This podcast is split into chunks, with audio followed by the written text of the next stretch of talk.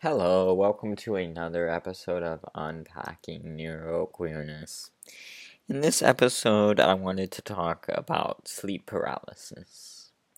Now, I'm not going to go very much into detail about the specific cause probabilities or a lot of the science uh, science around it um, because I'm not very familiar with that. I, would actually like to have a guest on at some point to talk about that. So if you are or if you know anyone that specializes in studying sleep or sleep paralysis um, and would like to potentially come on the podcast to talk about it, let me know. But in this episode, I'm going to talk about my experiences with it. Um, so, basically, I'm going to talk a little bit about what it is and how I experience sleep paralysis. So, sleep paralysis, to me, as I've experienced it, is when you wake up in the middle of the night and your brain is awake, but your body is not awake.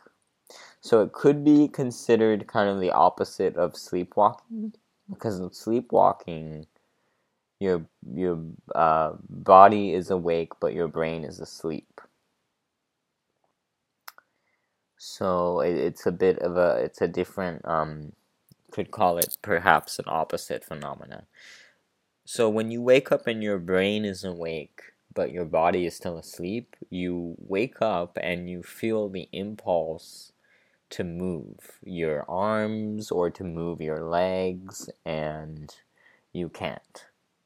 Um, I've experienced this several times. I started experiencing it as a teenager, perhaps a preteen, if I'm not mistaken. I think around 12 or 13 is when I started experiencing it and it's really scary. It is really terrifying. It can be a very scary experience.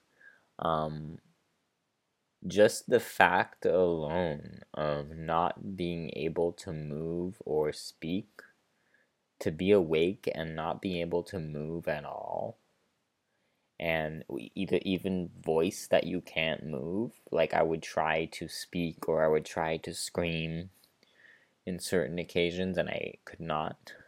Um, and that was very scary. And I I've actually now heard from other neurodivergent autistic ADHD mainly eh, autistic ADHD individuals, but I mean I'm, I'm sure this might happen to other neurodivergent indiv- individuals outside of those two neurotypes as well. But um, I've heard from other people, other neurodivergent people experiencing this kind of thing where they also see a dark, shadowy figure or, you know, something that could be interpreted as a demon or something like that. I have been lucky to not really experience that. I think there was maybe one time, maybe two times, and I saw some kind of I don't I must I might have been projecting some kind of shadow or something.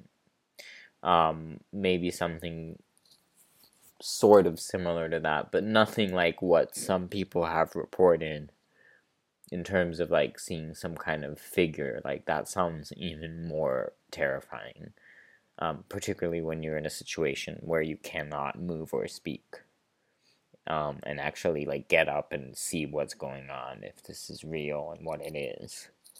Um, so yeah, I've been lucky in terms of not experiencing it as bad as some people ex- reported, and with these other aspects of it as well. To me, I feel like, thankfully, also luckily, the paralysis itself I don't think it you would usually last for me more than 10 or 20 seconds. But it still feels like a very long, very scary 10 or 20 seconds where I'm trying to move and I'm it feels like I'm using like every strength like my my full strength all the strength i have in my body to like just slightly move my leg or my arms. What helps me sometimes what has helped me is taking a deep breath stopping and and just like kind of trying to refocus and reground myself be mindful of what's going on. And then thankfully that seems to usually work for me like after that after 10 or 20 seconds of doing that i'll be able to move i'll like wake up or fully be able to move again. Um, but it is really scary when it happens and um, i actually had uh, back when i was living in brazil when i started experiencing this started experiencing this when i was uh, my early teenage years, I had someone come to my house and put a bunch of like electrodes, a bunch of wires in my brain um, as I went to sleep to try, you know, measure the sleep patterns and try to figure out what was going on. And I remember that you know, it wouldn't it, it wasn't something that happened to me every night, and I think it didn't happen to me that night that I had the, the wires hooked up. So um, that was kind of inconclusive from what I remember. Um, but I I do find myself wanting to know more about the potential causes behind it uh, I've been lucky to not experiencing it to not experience it as much lately. It, it has been it is something that has affected me more during my teenage years.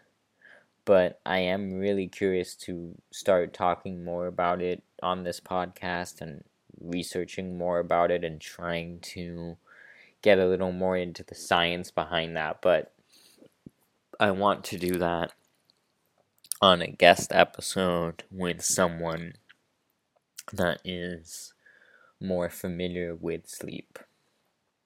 And I actually have already an idea of someone, a sleep psychologist that I've worked with, um, that might be interested, might be might be interested in coming on this podcast. But if not, uh, regardless, please, uh, if you know anyone or if you are anyone that might be interested on coming on this podcast to talk about that, uh, please let me know.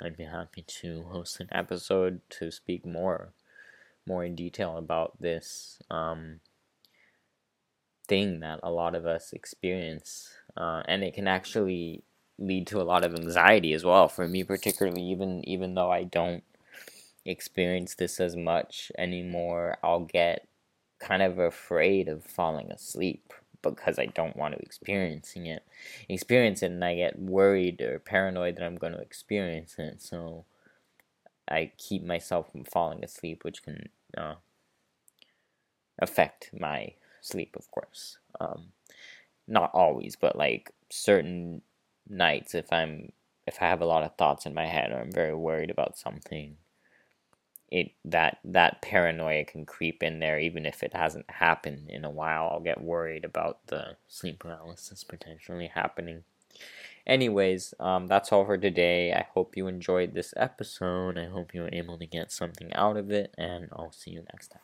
Thank you for listening